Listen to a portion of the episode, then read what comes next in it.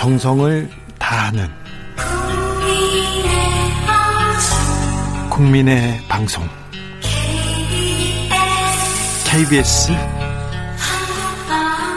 주진우 라이브. 그냥 그렇다고요.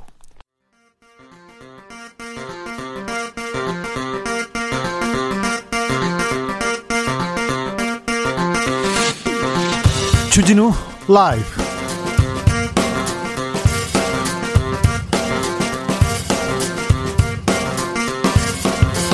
2020년 7월 24일 금요일입니다. 안녕하십니까? 주진우입니다. 검찰 수사 심의위원회가 지금 열리고 있습니다. 지난달에는 이재용 삼성전자 부회장의 삼성 경영권 불법 승계 혐의에 대해서 수사심의회가 열렸는데요. 오늘은 이른바 검언 유착과 관련해서입니다. 6시 이후에 결과가 나온다고 하는데요. 2부 양지열 변호사와 함께 짚어보겠습니다.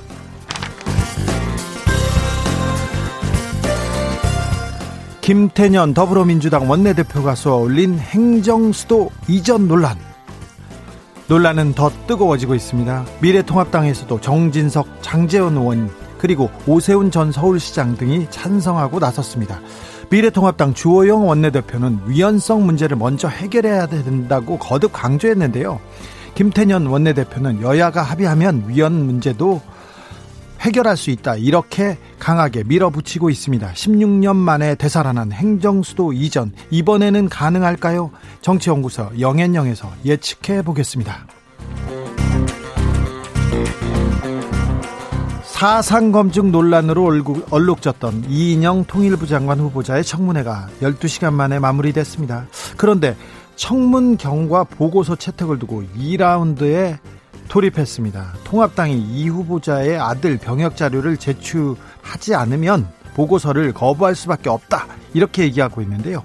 외통위에서 어제 청문회를 진행했던 김홍걸 더불어민주당 의원과 함께 들여다보겠습니다.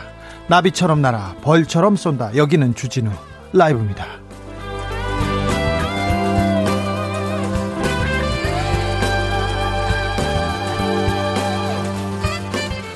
오늘도 자중자의 겸손하고 진정성 있게 여러분과 함께 하겠습니다. 어제 내린 비로 남부지방에 큰 피해를 입었습니다. 지하차도가 물에 잠기고 인명피해도 있었는데요.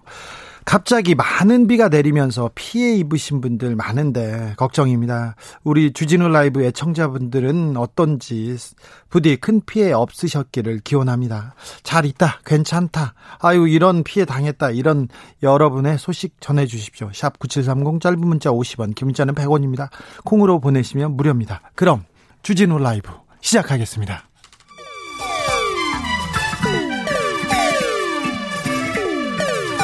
3805님, 그 언젠가 나를 위해 시사를 던져주던 단발머리.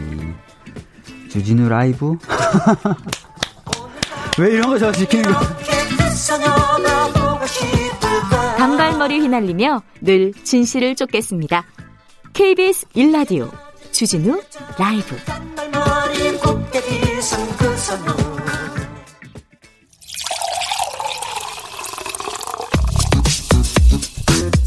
진짜 중요한 뉴스만 쭉 뽑아냈습니다. 줄 라이브가 뽑은 오늘의 뉴스 주스. 정상근 기자 어서 오세요. 네, 안녕하십니까? 네. 박주민 의원이 노래 잘하죠? 아, 네. 어, 설마 박주민 의원일까 싶어서 네. 네. 의심을 했었는데 진짜 맞았네요. 어떻게 지내셨어요? 네, 잘 지내고 있었습니다. 잘 지내요? 네. 어떻게?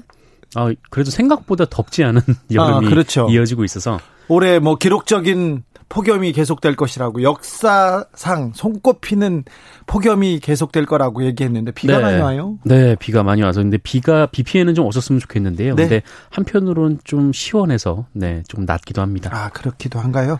아무튼 비 피해 없으시길 제가 기원하고 있습니다. 기도하고 있습니다. 코로나 상황 좀 지켜볼까요?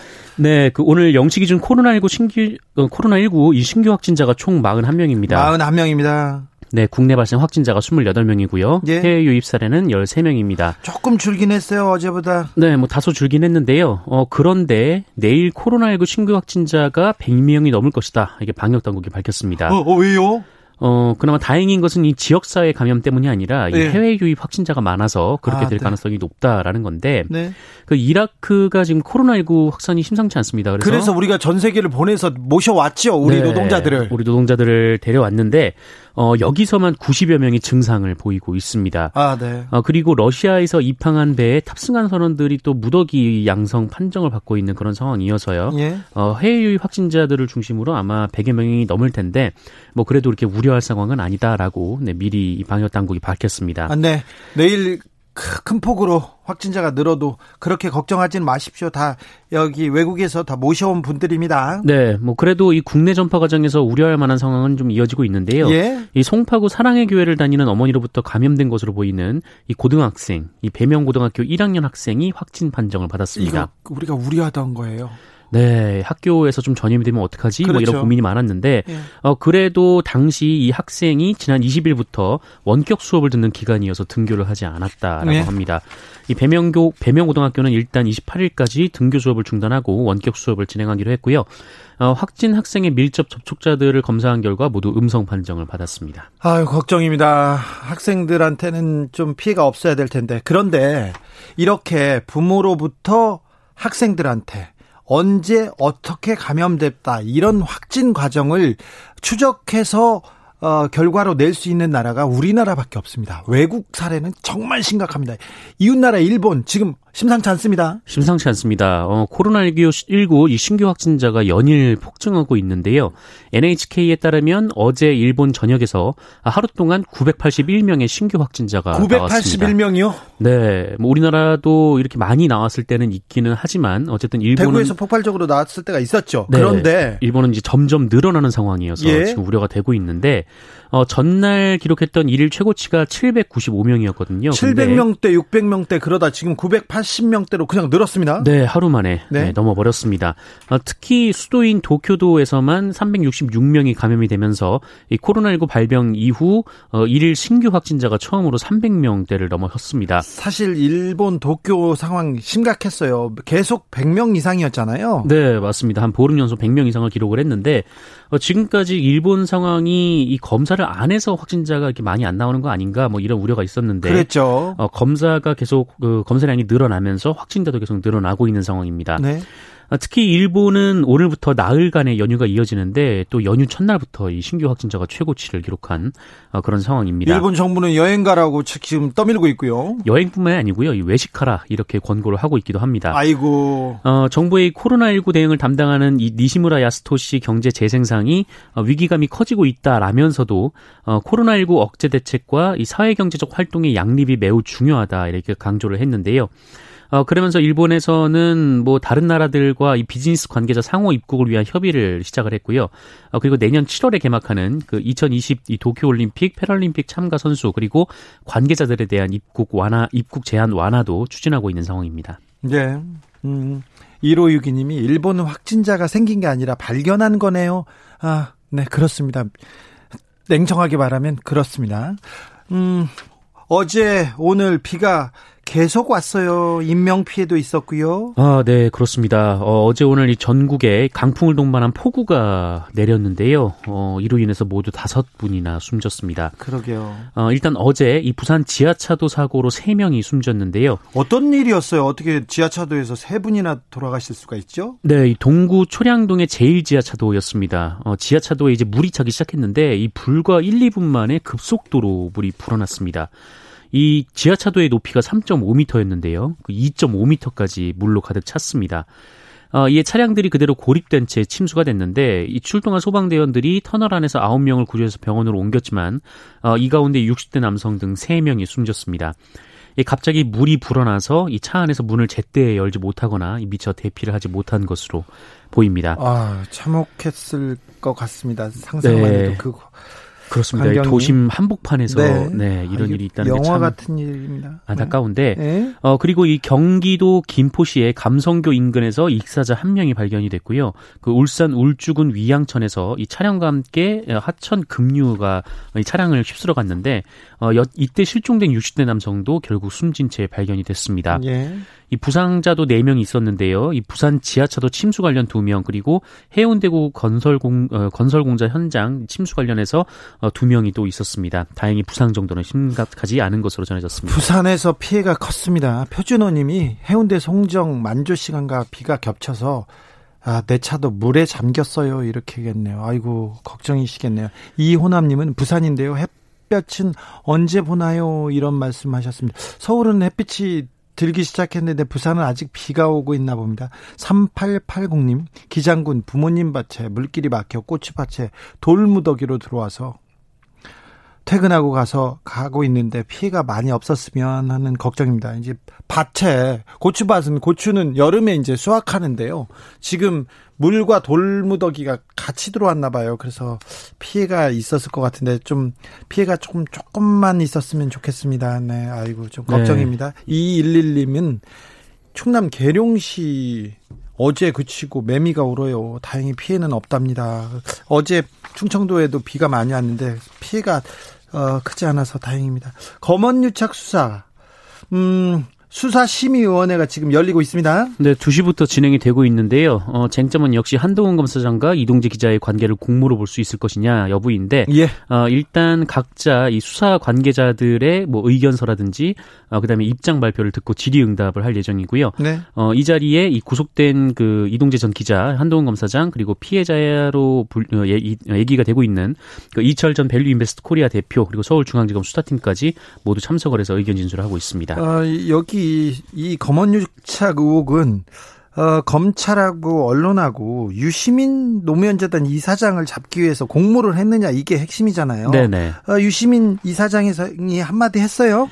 오늘 MBC 라디오에 출연을 했는데요. 어, 이 자리에서 그 이번 의혹을 그 윤석열 총장이 인지했을지 그 가능성을 묻는 질문에 어, 추측을 전제하면서도 인지 정도를 넘어서서 더 깊이 개입돼 있지 않나 의심한다라고 주장을 했습니다. 추측을 전제로. 네, 그렇습니다. 어, 유시민 이사장은 검언유착 의혹 사건을 두고 전문 수사자문단을 소집하는 과정에서 나온 제19 감사기 논란을 두고도 이 제19 감사기가 아니라 자기 감사기라고 주장을 했고요. 오늘 열리는 검찰 수사심의위원회도 윤석열 총장이 만든 것 아니냐 이렇게 주장했습니다. 네, 스라헬님께서 수사심의 이런 걸 언제 했다고 그래 그렇게 했냐고 언제 했어요 이렇게 얘기하는데 어, 이 의견이 맞습니다. 사실 이재용 부회장 그리고 이, 이 부분도 한동훈 이동재 를 위한 수사심의위원회지 않습니까? 사실은 이런 제도는 이런 수사심의위원회는 없는 사람, 어, 법의 조력을 못 받는 사람, 억울한 사람을 위해서 해야 되는데 힘센 사람을 위해서 수사심의위원회가 열리고 있는 거 아닌가 이런 걱정이에요. 이런 좀 우려가 들기도 하고 기분이 좋지 않습니다. 그렇게 크고 중요한 기사 아니에요. 크고 중요한 내용도 아닌데 네. 아, 그분들이 계속 크게 만들고 있어요. 네, 좀 얼마 전에 이 그 코로나19로 일을 못 해가지고 계란 18개를 훔친 사람이 징역 네. 18개월을 구형받지 않았습니까? 네. 네. 이럴 때 좀 수사심의위원회가 가동됐으면 어떻을까? 그래야죠. 네. 이분이 그 잘했다는 거 아닙니다. 분명히 그 전과도 있고 또 다른 사연이 있을 거예요. 그래도 배가 고파서 훔친 거잖아요. 네, 네. 배, 배를 줄이다가 훔쳤잖아요. 그런데 그 사람을 구속해야 되는데 이게 다른 어, 법 말고 다른 좀 따뜻한 방법이 없을까? 이럴 때 수사심의위원회를 열어야 되는데 참 그렇습니다. 네, 엄재승님이 네. 수사하지 말라. 판정 나면 세상 어수선해지겠네. 이렇게 얘기하는. 아니요 어수선해지지도 않아요. 수사심의위원회는 권고사항이지 강제력도 없어요.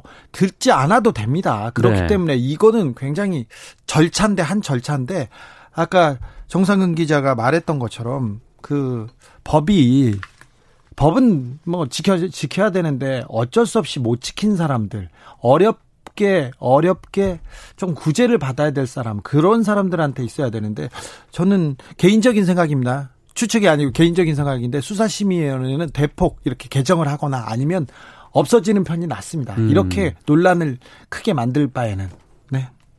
네. 제, 제 생각입니다. 네. 청와대가 오늘 다섯 명의 비서진을 교체했습니다. 네, 문재인 대통령이 오늘 이 청와대 비서진 다섯 명에 대한 교체 인사를 단행했습니다. 네. 어, 일단 이 서주석 전 국방부 차관이 국가안보실 1차장이 내정이 됐고요. 네. 이 전임자인 김육은 NSC 1차장은 이 차기 국방부 장관 후보로 검토가 되고 있다라고 합니다. 네. 이 아울러 문재인 정부 출범부터 3년 이상 부동산 정책을 맡아왔던 어, 윤성원 국토교통 비서관도 교체가 됐습니다. 네. 이 차기 국토교통 비서관에는 하동수 국토부 주택정 정책관이 내정 이 됐습니다. 네. 신남방 신북방 비서관의 여한구 산업통상자원부 통상교섭실장 그리고 이번에 새로 생긴 거죠? 예 그렇습니다. 어, 고용노동 비서관의 도재영 이화여대 법학전문대학원 교수 그리고 사회정책 비서관의 류근혁 복지부 인구정책실장이 각각 내정이 됐는데 공통점이 있네요. 네, 뭐 대부분 부처 출신의 관료입니다. 관료 출신이네요. 네. 네. 어, 그리고 눈에 띄는 것은 그 이번 인사에서 교체된 사람들인데요. 이 조성재 고용노동 비서관 그리고 이 박진규 신남방 신북방 비서관 어, 다주택자로 분류가 됐던 인물입니다. 어, 그리고 주택 정책을 담당했던 윤성원 비서관 같은 경우에는 이 서울에서 근무 중이라는 이유로 이 서울 강남 아파트를 남기고 이 세종시 아파트를 팔아서 어, 이른바 똘똘한 한 채 논란이 있었는데요. 어, 결국 함께 교체가 됐습니다. 예. 청와대는 현재 노영민 비서실장 지시에 따라서 이달 말까지 이 다주택 보유 참모진을 대상으로 주택 매각 현황을 파악 중에 있습니다. 네, 다섯 명 비서진이 임명됐습니다. 그런데 김명환 민주노총 위원장, 민주노총 위원장은 사퇴했습니다. 이분은 뭐 청와대에서 임명하는 사람은 아닙니다. 민주노총, 노총의 위원장인데 굉장히 중요한 자리에 있는 분인데 결국 사퇴했습니다. 네. 오늘 이 코로나19 위기 극복을 위한 노사정 합의안이 민주노총 내부 추인에 어, 최종 무산됐습니다. 실패했어요. 네, 이에 대한 책임을 지고 사퇴하겠다라고 밝혔는데 예고했었습니다. 그렇습니다. 네, 네, 기자회견을 열고 어, 임기가 5개월 남짓 남았지만 부결의 책임을 지고 위원장, 수석 부위원장, 사무총장을 어, 모두 사퇴하고자 한다라고 말을 했습니다. 네. 어, 이에 따라 김경자 수석 부위원장, 백석근 사무총장도 동반 퇴진을 하게 됐습니다. 예. 어, 김명환 위원장은 국민 전체와 호흡하는 민주노총이 되기를 지금도 바라고 있었지만 본인의 부족함으로 어, 그런 호소가 받아들이지 않았다라고 말을 했습니다. 민주노총 집행부는 어제 그 온라인으로 임시 대의원 대회를 개최하고 노사정 합의안 승인 한 건을 상정을 했는데 네. 반대표가 절반을 넘어서 부결이 됐습니다. 아, 김명환 위원장은 지난 4월 이 코로나19 위기 극복을 위한 노사정 대화를 가장 먼저 제안을 한 바 있습니다. 예. 어, 그리고 노사정 대표 회의가 참 그, 열리고 나서 여기에도 참여를 했는데 그랬죠. 40여일간의 논의를 거쳐서 뭐 여러 안건이 담긴 이 노사정 합의안이 마련이 됐는데 이 정작 제안을 했던 민주노총에서 내부 추인을 받지 못하면서 네, 일이 이렇게 됐습니다. 음, 민주노총이 그 노사정 대화를 이끌어가는 모습 굉장히 보기 좋았는데 결국 그 결실을 맺지는 못했습니다. 네. 좀 안타깝습니다. 그렇습니다. 아, 미국 정부가 주한민국을 아, 미국 정부가 주한미군 감축할 거라는 예측성 기사가 많이 나왔는데 의회에서 제동을 걸었습니다. 네, 이 월스트리트 저널 보도 이후에 이 주한미군 감축 얘기가 계속 나오던 상황이었는데요. 네. 예, 그런데 이 주한미군의 규모를 현행 2만 8,500명 수준으로 어, 유지를 하도록 이 명문화한 미국의 그 2021 회계연도 국방 수권 법안이 하원에 이어서 상원도 통과를 했습니다. 그렇다면 미국 정부가 흘린 내용들이 어, 사실이 아니었고 좀 협상 카드로 쓴 그런 카드 아니었나 이런 생각도 해봐요. 네, 뭐 그렇게 해석이 되기도 하고 그다음에 그 트럼프 행정부가 이 관련해서 이 협상 카드로 쥐고 이거를 어, 제안을 하려고 했는데 네. 의회에서 이제 제동을 걸었다. 이렇게 평가가 나오고도 있습니다. 그렇죠. 어, 다만 예외 조항도 있기는 합니다. 이 미국의 국가안보 이익에 부합하고 어, 동맹국들의 안보를 중대하게 침해하지 않으며 어, 한국, 일본을 포함해서 미국의 동맹과 적절히 협의를 했다는 조건을 어, 국방부 장관이 의회에 증명을 하면 이 감축이 가능하도록 예외 조항이 달려는 있는데 예, 뭐 네, 어쨌든 뭐 그거 자체가 네 쉽지가 않고 뭐 네. 그런 상황입니다. 어, 우리나라 국방력이 전 세계 6위라는 거 저희가 보도했었죠? 그러니까 어, 주한미군이 어, 감축되거나 철수할 가능성은 거의 없는데 그렇더라도 우리 어, 자주 국방 능력이 있다는 것도 좀 명심했으면 합니다. 네. 이번 주말부터 프로야구 경기장에서 관중을 볼 수 있습니다. 아 그렇습니다. 네. 네. 정부가 오늘 이 프로스포츠 관중 입장을 허용하기로 확정 발표를 했습니다. 얼마나 볼 수 있어요? 관중은? 네, 그에 따라서 이제 KBO가 월요일 일요일부터 관중을 받게 되는데 네. 다만 이 경기장 수용 가능 인원의 10% 내로 관중 입장을 제한할 계획입니다. 10%만? 네, 10%만 네. 들어갑니다. 어, 5월 5일부터 이 개막해서 무관중 경기를 치러 왔었는데 어쨌든 각 구단은 그동안 이 코로나19 관련 대응을 위해서 여러 가지 지침을 마련을 해왔었습니다. 네. 어, 그래서 이 지침에 따르면 이 경기 관람 시 모든 관중은 입장할 때부터 반드시 마스크를 착용해야 하고요. 네. 어, 출입구에서 체온을 측정해서 37.5도 이상인 경우에는 출입이 안 됩니다. 어, 그리고 입장권 구입은 어, 모두 이제 온라인 예매 그리고 카드 결제만 해야 됩니다. 네. 어, 온라인 예매 시 코로나19 관련 안전수칙 준수에 동의를 해야 되고요. 어, 모든 야구장에 전자 출입 명부 시스템을 도입해서 관람객들이 사전에 QR코드를 발급받아서 입장을 하거나 어, QR코드 발급이 어려운 관람객들은 수기 명부를 작성하도록 했습니다. 왜 이렇게 복잡해요? 왜 이렇게 어려워요? 어렵죠? 네. 네. 가족끼리 가더라도 떨어져 앉아야 되고요. 가, 진짜요? 네. 가족끼리 가면 동료들끼리는 같이 앉을 수 있는 거 아닙니까? 어, 모든 관중이 이 생활 속 거리두기 지침에 따라서 간격을 두고 앉아야 됩니다. 네. 뭐 가까이는 있겠지만 완전히 붙어 앉아 있을 수는 없고요. 네. 어, 당연히 그 밀폐된 흡연실 같은 곳도 운영이 중단이 됩니다. 음식물은 안 된다면서요, 또. 음, 음식물이 되는 구역도 있기는 합니다만 네, 그래요? 그것도 거리를 좀 두고 어, 정해진 음식물만 네, 섭취를 해야 됩니다. 응원은 해도 됩니까? 응원은 마음속으로 마음속으로요? 네. 어, 비말 분출이 우려되는 이 구호나 응원과 어, 접촉을 유도하는 응원 등이 제한이 됩니다. 어, 구호가 그- 금지되네요. 네, 구호 외칠 수 없고요. 네, 경기장에서 보는 것 말고는 가만히 앉아서 앉아서 봐- 보라는 얘기인데요. 그렇습니다. 네. 이 파도를 타려면 저 멀리서 네. 네, 몇 명이 오는지 아, 파도 타기 자세히 봐야 될 것 같습니다. 예, 가능할 것 같습니다. 어, 미국 프로농구 NBA도 우리 시간 31일부터 재개됩니다. 네, 재개가 되는데 이 미국 전역을 돌면서 하는 건 아니고요. 이 플레이오프에 이미 진출한 팀 그리고 진출할 것 같은 팀 이들만 추려가지고 그 올랜도에 불러서 이 잔여 시즌을 진행을 합니다. 네. 어, 팀당 8경기씩 치르고요. 이후 10월부터 플레이오프를 펼치는데 어, 모두 무관중 경기로 진행됩니다. 어찌 될, 됐건 미니 시리즈입니다. 아, 메이저리그 리그 베이스볼 그러니까 미국 프로 야구도 개막했습니다. 네, 아, 내일이면 우리가. 류현진 선수를 또 볼 수 있을 것 같습니다. 아, 주스 정상 기자 함께했습니다. 수고하셨습니다. 고맙습니다. 어, 국회 외교통일위원회에서 어, 야당의 반대 반대 속에 인사 이인영 통일 통일부 장관의 그 청- 인사청문회 보고서가 채택이 됐습니까? 네, 됐다는 소식 먼저 드려 전해드립니다. 속보여서요. 빨리 보내려다가 제가 좀 많이 더듬었어요. 죄송해요. 8324님, 부산 출장 왔다가 어제 묵었던 광안리에 있는 호텔의 지하 주차장이 침수되었어요. 호텔 전체가 아침 나올 때까지 정전의 단수까지 됐어요. 저는 침수되기 직전에 차량으로 바, 차량을 밖으로 이동해서 다행이었지만 피해를 본 분들이 너무 많아서 안타깝네요. 아, 부산에서 큰 일이 있었군요. 0481님은 어제 방송 중에 소개된 일본 관련된 책 이름 좀 알려주세요. 읽어보고, 싶어요. 아, 서경식 다카시 데스야가 쓴 책임에 대하여입니다. 책임에 대하여. 굉장히 어, 좋은 책입니다. 한번 읽어보세요. 교통정보센터 다녀오겠습니다. 공인혜 씨. 주진우 라이브.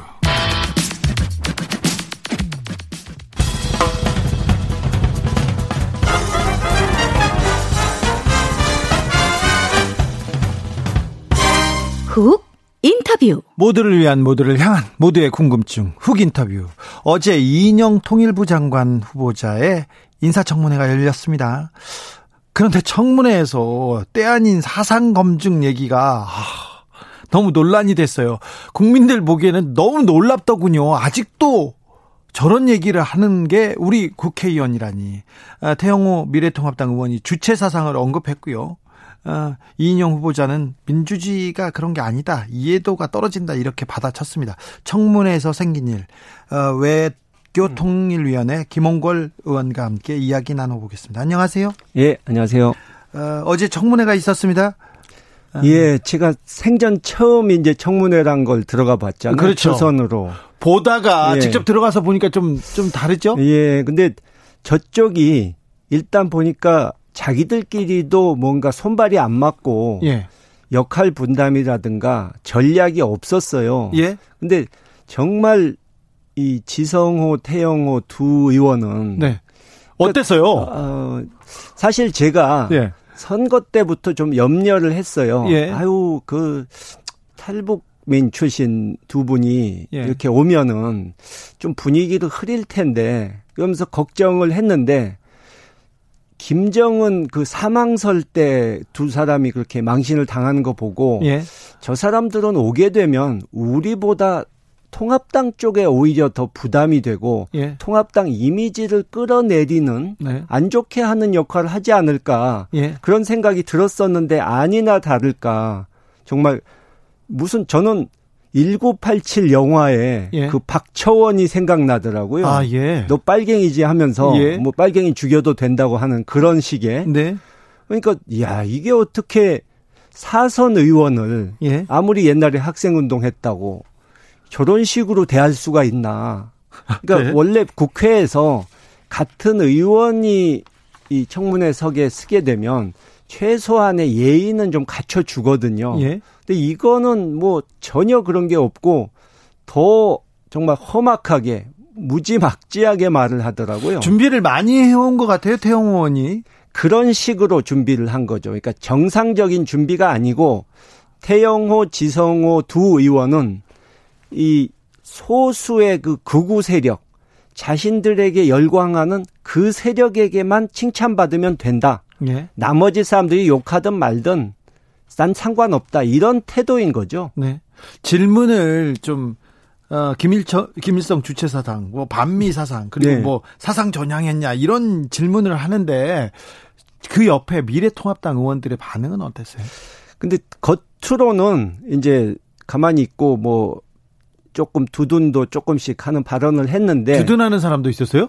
약간 이제 아니 그런 뭐 여- 청문회 자리니까 네. 그런 질문을 할 수도 있다 네. 이런 식의 예. 근데 제 생각에는 이제 이 다선 의원들 그래도 사, 우리 사회에서 어느 정도 경력을 쌓고 이 어느 정도 지위에 올랐다가 이렇게 국회에 들어온 의원들은 속으로 아유 저 사람들하고 나랑 같은 의원이란 게 좀 창피하다 하는 생각을 속으로는 하지 않았을까 예. 그런 생각이 들어요. 의원님한테 그렇게 얘기하는 사람은 없었어요? 대놓고야 못하죠. 아, 그렇습니까? 어, 청문 보고서가, 인사청문 보고서가 채택됐습니다. 어, 야당은 반대했고요. 예, 근데 뭐 아주 결사 반대는 아니고 결국 우리 뭐 체면 좀 살리게 예. 이영 신통치 않게 청문회를 했기 때문에 이 체면 살릴 뭐가 없다. 네, 뭐뭐좀 하나라도 던져 달라 네. 했는데 그게 없으니까 네. 그냥 알아서 하시오. 우린 가겠습니다. 뭐 이런 식으로 강력 항의는 아니고 강력 반대도 아니었군요. 예, 예. 네. 그냥 그래. 흐지부지 해버린 거죠. 네. 어, 사실 이인영 후보자 인사청문회는 그냥 어렵지 않게 지나갈 것이라고 생각하고 미래통합당에서 지금 진실을 구축하고 집중 포격하겠다고 하는 부분은 국정원장 후보자 청문회입니다. 다음 주인데 이 국정원장 후보자 청문회에도 청문위원으로 들어가시죠? 예. 뭐 제가 초선 의원으로서는 네. 두 명, 네. 어, 전체 의원 중에도 두 개를 다 하는 사람은 네 명밖에 없는데 네. 며칠 사이에 두 개를 하게 돼가지고 지금 정신이 없습니다. 네. 국정원장 박지원 국정원장 후보자의 청문회에서 가장 크게 어, 그 쟁점이 될 만한 사안은 뭡니까? 뭐 학교 관계를 가지고 지금 시비를 하고 있고요. 예. 그분 그 부분은 제, 제 저도 들어봐야 내용을 알 수 있고 네. 이제 결국은 또 북한과 뭐 내통했다. 네. 또 여기서도 이제 그 색깔론 네. 그게 나오겠죠. 그래요? 근데 참 한심한 것이 이인영 후보자 청문회도 그렇고 예. 아니 지금 남북 관계가 정말 위중한 상황 아닙니까? 예. 위기 상황이고 몇 달 후에 어떻게 될지 모르는 불안한 상황에서 저는 제 개인적으로는 청문회에 대 청문회에 대해서 이거 뭐 제대로 된 청문회 정책 검증하고 정부의 정책 실패한 부분이 있다면 지적하고 예. 그런 청문회라면 이틀 삼일 해도 괜찮고 증인 여러 명 불러도 괜찮다고 저는 생각해요. 네. 그러니까 대충 하고 넘어가자는 생각은 전혀 아닙니다. 여당이라고 그래서. 네. 근데 이 아까운 시간에 그 30년도 넘은 얘기 해대고 네. 사상 검증 색깔론 이런 거 들이대고 과연 이래서 되는 건지 예. 참 국민들이 선거 때 그렇게 심판을 했으면 좀 다들 정신을 차려야 되는데 뭐 말로는 혁신하겠다, 쇄신하겠다 하면서 전혀 달라진 게 없다 하는 예. 생각이 들고요. 그 박지원 후보자가 내통했다 이런 말 하는 것도 네. 사실 우스운 게 그 당시에 이제 제가 잘 아는데 처음에 이 6.15 정상회담 준비 과정을 초기에 외교부 당시 주중 권병현 대사 이런 네. 분들이 시작을 했고 후에는 또 지금 돌아가신 국정원의 어믹준 차장 예. 이런 분들이 교섭을 해가지고 어느 정도 다 만들어 놓고 박지원 당시 장관께서는 이제 대통령의 측근으로서 네. 대통령을 대신해서 가서 확인 도장 찍어 준 거거든요. 예.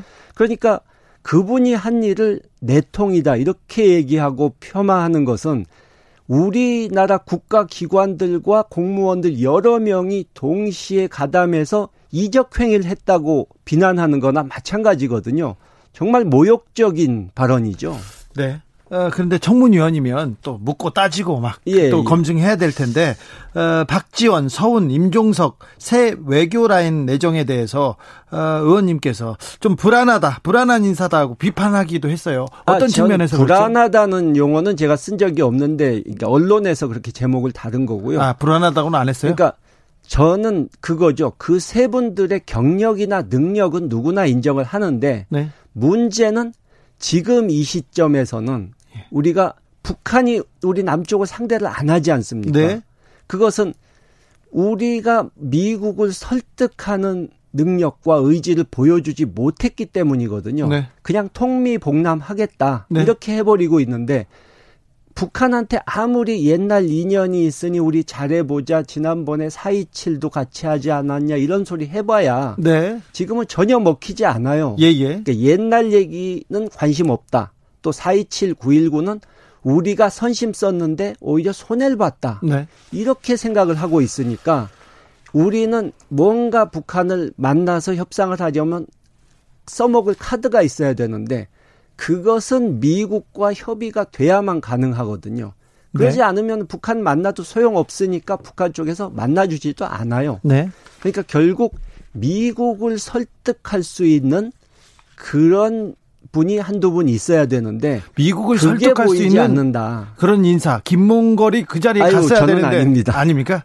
아, 이번에 이- 근데 청문회 때만 예. 그좀 매섭게 파고들고 검증하고 이 사람 어떤 사람인가 이렇게 잘해야 되는데 그래 청문회 스타로 떠올라요. 좀 좀 비장의 카드 숨겨놓은 거 근데, 있어요? 아니, 저는 뭐 야- 여당이니까 네. 또제 소신이 있으니까 절대 뭐 신상이나 네. 뭐 사생활 뭐 이런 얘기는 안 하죠.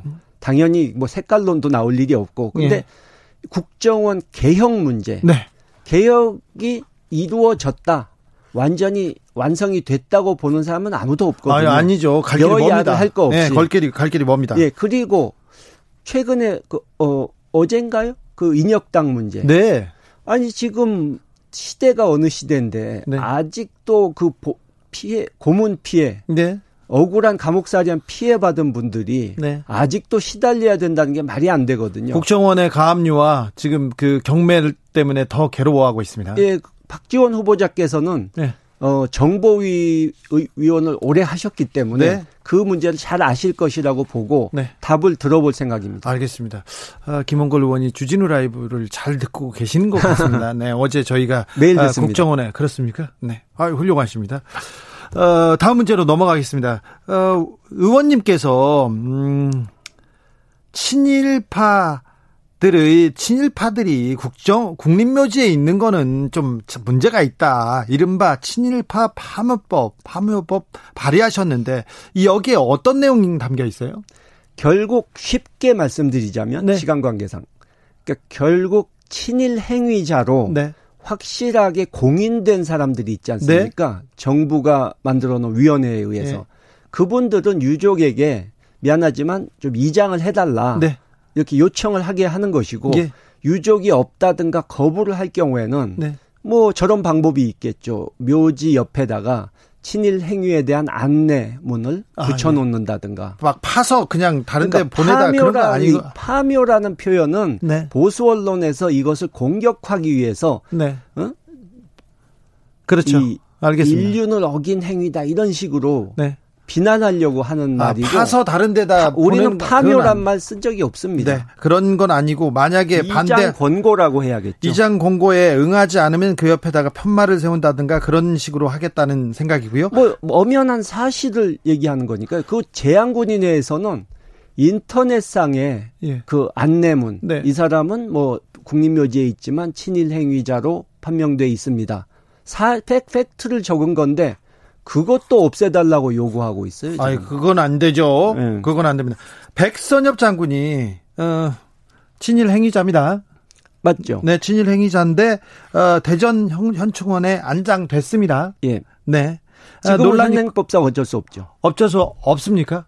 이것도 어떤 국회에서 또 어떤 다른 그 논의가 있을 수도 있을 텐데요. 근데 저는 뭐 법적으로는 이제 법은 만들어 가야 되는 거고 예. 최근에 이제 그분을 그냥 과도하게 찬양하고 예. 조금만 뭐라 그러면은 역적 취급하고 네. 이런 보수 언론의 행태에 대해서 예. 좀 분노하지 않을 수가 없는 게 네. 심지어 그분을 이순신 장군에 비교를 했더라고요. 아, 그러니까요. 네. 깜짝 이순- 놀랐어요. 이순신 장군은 예. 아시다시피 예. 억울하게 감옥살이를 하고 예. 백의종군의 치욕을 겪으면서도 네. 자기가 죽을 수도 있다는 걸 알고 12척을 가지고 명량해전 나가지 않았습니까? 네, 일본하고 싸웠죠. 근데 자기가 출세하기 위해서 일본군에 자원 입대한 사람이 어떻게 이순신 장군과 비교될 수가 있습니까? 네. 근데 저는 친일했다고 그래서 다 미워하지 않아요. 저는 예. 친일파 중에 제가 존경하는 사람도 있습니다. 아, 그래요? 이 물론 양민 학살이나 이런 것까지 인정할 수는 없겠지만 예. 이제 친일했는데 후에 스스로 반성하고 예. 나를 욕해달라 예. 이렇게 말씀하신 분은 저는 사실 존경합니다. 네. 그런 분 중에 과거에 이제 이학령 홍익대학교 총장이란 분이 있었는데 예. 12.6 사태 이후에 예. 홍익대학 총장을 물러나면서 스스로 예. 물러나면서 자기의 친일과 군부 독재 협조했던 자기의 과거를 처절히 반성하는 반성문을 신문에 올리고 나갔어요. 아, 네. 근데 마지막 그 부분을 제가 읽어드리려고 하는데 오늘의 우리나라에 진정한 학문이 없고 진정한 교육이 없는 것은 모두 나와 같은 파렴치한 때문입니다. 나는 이것을 깊이 참여하고 있습니다. 그리고 새 사람이 되기를 결심도 합니다. 그러나 이 결의가 과연 얼마나 오래 갈지 도무지 자신이 없습니다. 나는 심한 건망증 환자이기 때문입니다. 내가 또다시 그 더러운 처, 처세 철학을 소생시켜 추한 사람이 되지 않도록 동료들은 나를 꾸짖어 주시고 제자들은 나를 손가락질 해 주시기 바랍니다. 정말 분- 존경할 만하지 않습니까? 이런 분도 있네요. 예. 네. 이런 분도 있는데 지금 근데 이, 이 글이 어디에 난 줄 아세요? 나왔습니다. 예. 네, 알겠습니다. 아, 아무튼 의미가 있습니다. 요즘 그것 때문에 이 보수 언론으로부터 공격을 제가 좀 많이 받습니다. 그렇죠. 어, 김홍걸 의원 뭐 계속 공격받습니다. 뭐 친일 파 관련돼서 얘기하고 특별히 백선엽 장군 얘기하고 네. 그래가지고 어, 얘기하는데 어 뭐 비난 받는 비판 받는데 어 비판 받는데 주로 또 부동산 다주택자라고 이렇게 어, 아니 제가 그렇게 부자셨어요? 예, 2017년까지 무주택자 14년 동안 네. 월세 전세로 이사를 9번 갔었어요. 2017년까지요? 예. 그런데요. 근데 이제 이 대부분의 그 저는 사실 제 마음 같아서는 네. 두어 달 안에 1주택자가 되고 싶어요. 예, 근데 예. 될 수가 없습니다. 어떻게 왜요? 제 부동산 자산의 대부분이 예. 빚이 없는 부동산은 유일한 것이고 예. 그게 동교동 집입니다. 그- 아버지가 1962년에 사셨던 집. 네. 그때는 그 근처에 도로 포장도 안 됐던 변두리였는데 근데 그 동교동 사전은 예. 서울시에 저기, 저기 서울시에 기부해서 그러니까 그것이 어떻게 돼 있냐면 그러니까 어머니가 돌아가시면서 유일한 친자였던 제가 자동으로 상속이 돼 버린 거예요. 예. 제가 원해서 된 것도 아니고. 예. 그래 가지고 이제 저는 만약에 돈만 탐낸다면 지금이라도 팔아서 예. 상속세 엄청나게 나온 거, 예. 뭐 종부세, 재산세 갚고 돈 그래도 많은 돈을 챙길 수가 있어요. 그렇죠. 아무한테나 팔고 당신 저 집 부시고 새 집 지으시오 하면은 저는 좋아요. 그런데요. 그러나 두 분 어른께서 이 집은 기념관으로 만들어라 예. 하고 이 유지를 주셨기 때문에 네. 뭐 어떤 단체가 됐던 지자체가 됐던 정부가 됐던 그것을 기념관을 만들어 주겠다고 하는 분이 아니면은 예. 제가 그 집을 넘길 수가 없는 거예요. 네. 그러니까 최근에 보도 보셨겠지만 그 집을 문화재로 만들어 달라고 신청한 것도 네. 그것을 좀 더 이 빨리 하기 위한 작업 중에 하나인데 예. 잘 아시지만 문화재로 되는 순간 가치는 없죠. 가치가 뚝 떨어져 아니. 근데 그건- 일반인은 안 사요. 자, 동교동 사저가 비싸지만 그거는 자, 기, 기, 기 뭐지? 그 문화재로 만들고 예. 그리고 또 다른 집도 있잖아요. 아 예. 그러니까 그것은 금방 정리할 수 있는 거죠. 아, 그건 정리합니까? 그러니까 빚이 대부분이고 저는 네, 알겠어요. 네. 부자 아닌 줄 알았는데 재산이 많이 나와 가지고 깜짝 놀랐습니다. 여기까지 듣겠습니다. 지금까지 김홍걸 더불어민주당 의원이었습니다. 감사합니다. 예 감사합니다.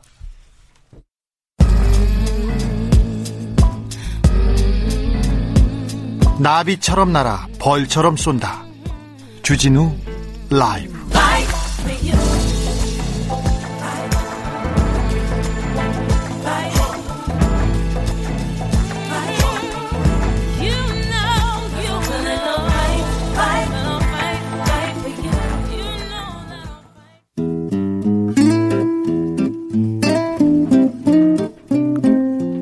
현실의 불이 꺼지고 영화의 막이 오릅니다. 영화보다 더 영화 같은 현실. 오늘의 시사는 어떤 장면일까요? 라이너의 시사회 시작합니다.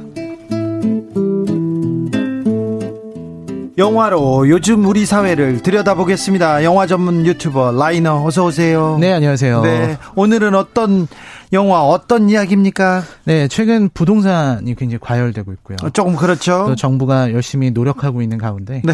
아무래도 우리나라 사람들 자산의 대부분이 부동산이다 보니까 되게 민감하신 것 같아요. 우리나라는 이 집, 땅 여기에 대한 애정이 좀 지나치죠. 네, 그래서 이게 너무 과열된 상황이고 너무 민감하게 받아들인 것 같아서 네. 오늘은 이 사실 부동산이 떠올라서 사실 대한민국 수도 서울에서 가장 집값이 높은 곳 네, 강남이지 않습니까? 강남이죠. 그 강남의 70년, 1970년의 이야기를 다룬 유하 감독의 강남 1970이라는 영화를 가지고 왔습니다. 아, 유아 감독은 시인이세요. 네, 네. 시인이었는데 영화 감독으로 이렇게 전향해서 말죽거리 잔혹사 만든 만들었지 않습니까? 네, 맞습니다. 말죽거리 잔혹사, 뭐 비열한 거리, 쌍화점, 뭐 많은 작품을 하신 분이시죠. 예. 네, 그런 분이신데요. 이 거리 3부작이라고 해요. 보통 말죽거리 잔혹사랑 그리고 비열한 거리랑 이 강남 1970까지 특징이 좀 있어요. 네.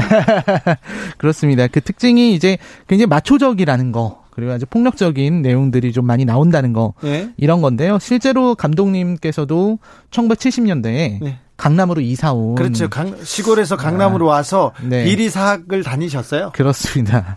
그 상, 네. 네. 그런 학교인데, 네. 아무튼 그, 어, 1970년대에 자신이 직접 살았던 이 강남 1세대, 네. 강남 kid 1세대로서 영화에 대해서 얘기를 한 겁니다. 네. 영화에서 강남의 이야기, 이런 것들을 다룬 작품이 다른. 작품에 대해 비해서 저 유하 감독의 다른 작품에 비해서 이 작품은 약간 음. 흥행에서도 그리고 평가 평론에서도 그렇게 그렇게 좋은 평은 받지는 못했죠. 네, 평가가 좀 안 좋았어요. 왜냐면 유하 감독의 다른 작품과는 다르게 예. 유아 감독님이 사실은 우리나라의 그 가장 특징적인 조폭이 바로 토건 조폭 누아르라고 할 수 있거든요. 예. 우리나라는 조폭들이 항상 건축 이런 거랑 관련되어 그렇죠. 있죠. 토건이랑. 옛날에는 건설회사에서 영업이사, 영업 전무로 네. 그 깡패들을 썼어요. 그래서 입찰하고 막 그럴 때 있지 않습니까? 음. 네네. 가서 맨날 싸우고 그랬어요. 이게 2000년대 초반까지도 그랬습니다. 제가 어느 어느 회사 영업상무, 어느 회사 영업 전무 많이 압니다. 제가 이거 많이 아는 게 취재를 해서 안다는 네네. 거죠. 네. 조폭 전문이었거든요. 네. 그래서 그런 얘기가 지금 말씀 하신 게 영화에서도 전부 다 드러나고 있죠. 자, 영화의 줄거리로 아, 달려볼까요? 네, 영화는요, 이제 사실 주인공이 종대랑 용기 이렇게 나오는데요. 종대 용기. 예, 이민호 씨하고요. 예. 예, 김래원 씨 둘 다 굉장히 미남 배우들입니다. 아, 그러니까 근데 이 조폭들이 항상 미남 배우들이 네. 조폭을 해가지고 굉장히 저는 좀 그게 뭐, 음, 좀 안타깝더라고. 음. 사실 제가 아는 그, 어, 그 아는 게 아니라 이름난 깡패들 이렇게 보면요 그렇게 안 멋있어요. 아, 그렇죠. 가보면 카리스마도 없고요. 아 그리고 좀 비열하거든요. 음. 그런데 일단 영화에서는 자 이민호, 김래원 네. 갑니다. 요, 게 이제 유하 감독 스타일이라고 합니다. 네. 굉장히 잘생긴 배우를 선호하고 어, rising star를 선호하는 그런 스타일이라고 하시는데 이분들이 이제 그 둘이서 이제 고아원 출신입니다. 네. 넝마주이를 하면서 살고 있었는데 무허가 주택에 살고 있다가 이제 집이 철거당하고 그래서 조폭이랑 연결이 돼가지고 서울로 오게 돼요. 네. 서울에 와서 이제 조직 생활을 하는데 사실은 처음에는 정치판에 뛰어들었었다가 그때는 정치판에 그 음. 깡패를 고용했습니다. 그러니까 네.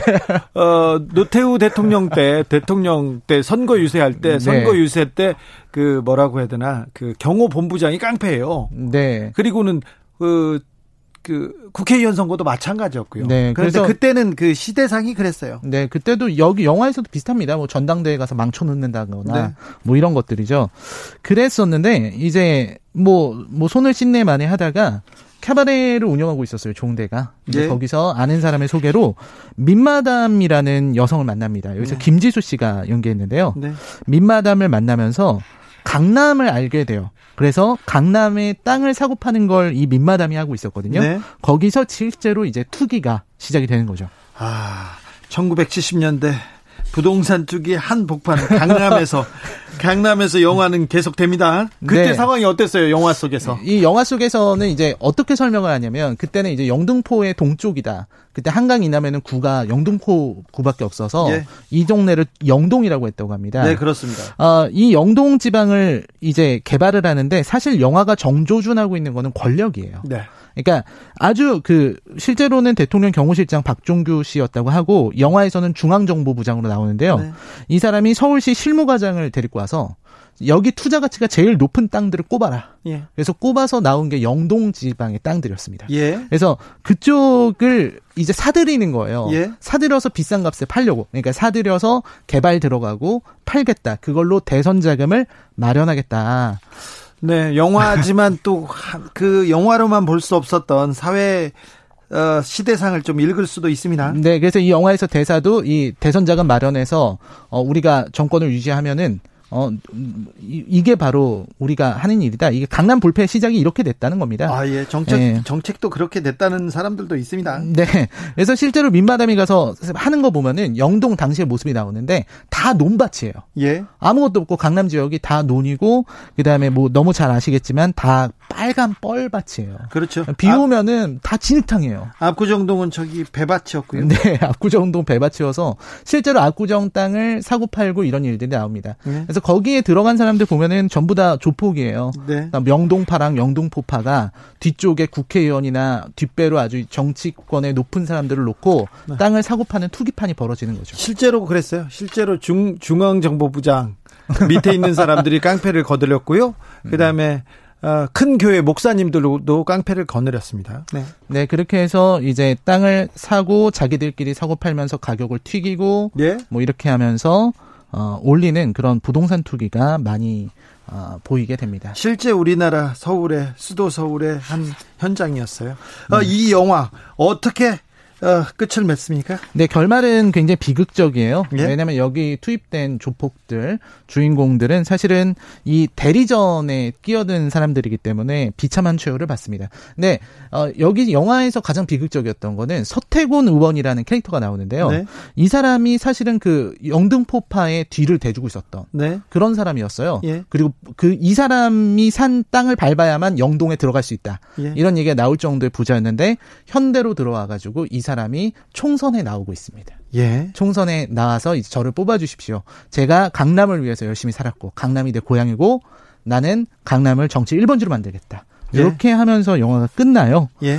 사실은 이 영화의 의미는 사실 돈을 향한 욕망 그것 때문에 강남에서 죽고 죽는 이런 거였거든요. 예. 실제로 뭐 그리, 그린벨트 지금 풀리면은 투기판이 열리지 않을까 네. 이렇게 하시는데 이 영화는요 1970년대 강남에서 투기판이 열렸고 그 투기판은 사실 죽고 죽이는 투기장이었다 이런 것들을 드러내고 있는 그런 작품이었습니다. 결국 그 고아 출신의 두 깡패는 어, 돈 있는 사람, 힘 있는 사람한테 놀이개로 쓰다가 버려지나요? 네, 버려지고 비참한 최후를 맞죠. 그 가진 자는 더 가지게 되고 못 가진 자는 다 잃게 되는 이런 것들을 보여주고 있습니다. 그 마담은 어떻게 됐어요? 그 마담은 잘 먹고 잘 살아요. 잘 먹고 잘 살아요. 네, 왜냐면 그 땅이 워낙 많아요. 네. 영동 땅을 많이 샀습니다. 그래요? 압구정 땅도 사고 여- 그리고 도곡동 땅을 도곡동? 이그 그 무당이 알려줬대요. 풍수지리하는 사람이 와서 도곡동은 여기는 그냥 나무로 아무거나 세워놔도 이거는 팰리스가 된다 이렇게 얘기를 합니다. 저는 자꾸 한 대통령이 생각나는 갑자기. 네. 네. 제 생각입니다. 아, 예. 야, 시사의 시사의 라이너 함께 했습니다. 오늘도 감사했습니다. 네, 감사합니다. 033 0377님 압구정 배밭 지나면서 고등학교 다닌 1인이에요. 예, 얘기합니다. 제재님 영앤영은 몇 시에 하나요? 6시 반? 아닙니다. 6시부터 쭉 가시죠. 저는 곧 돌아오겠습니다.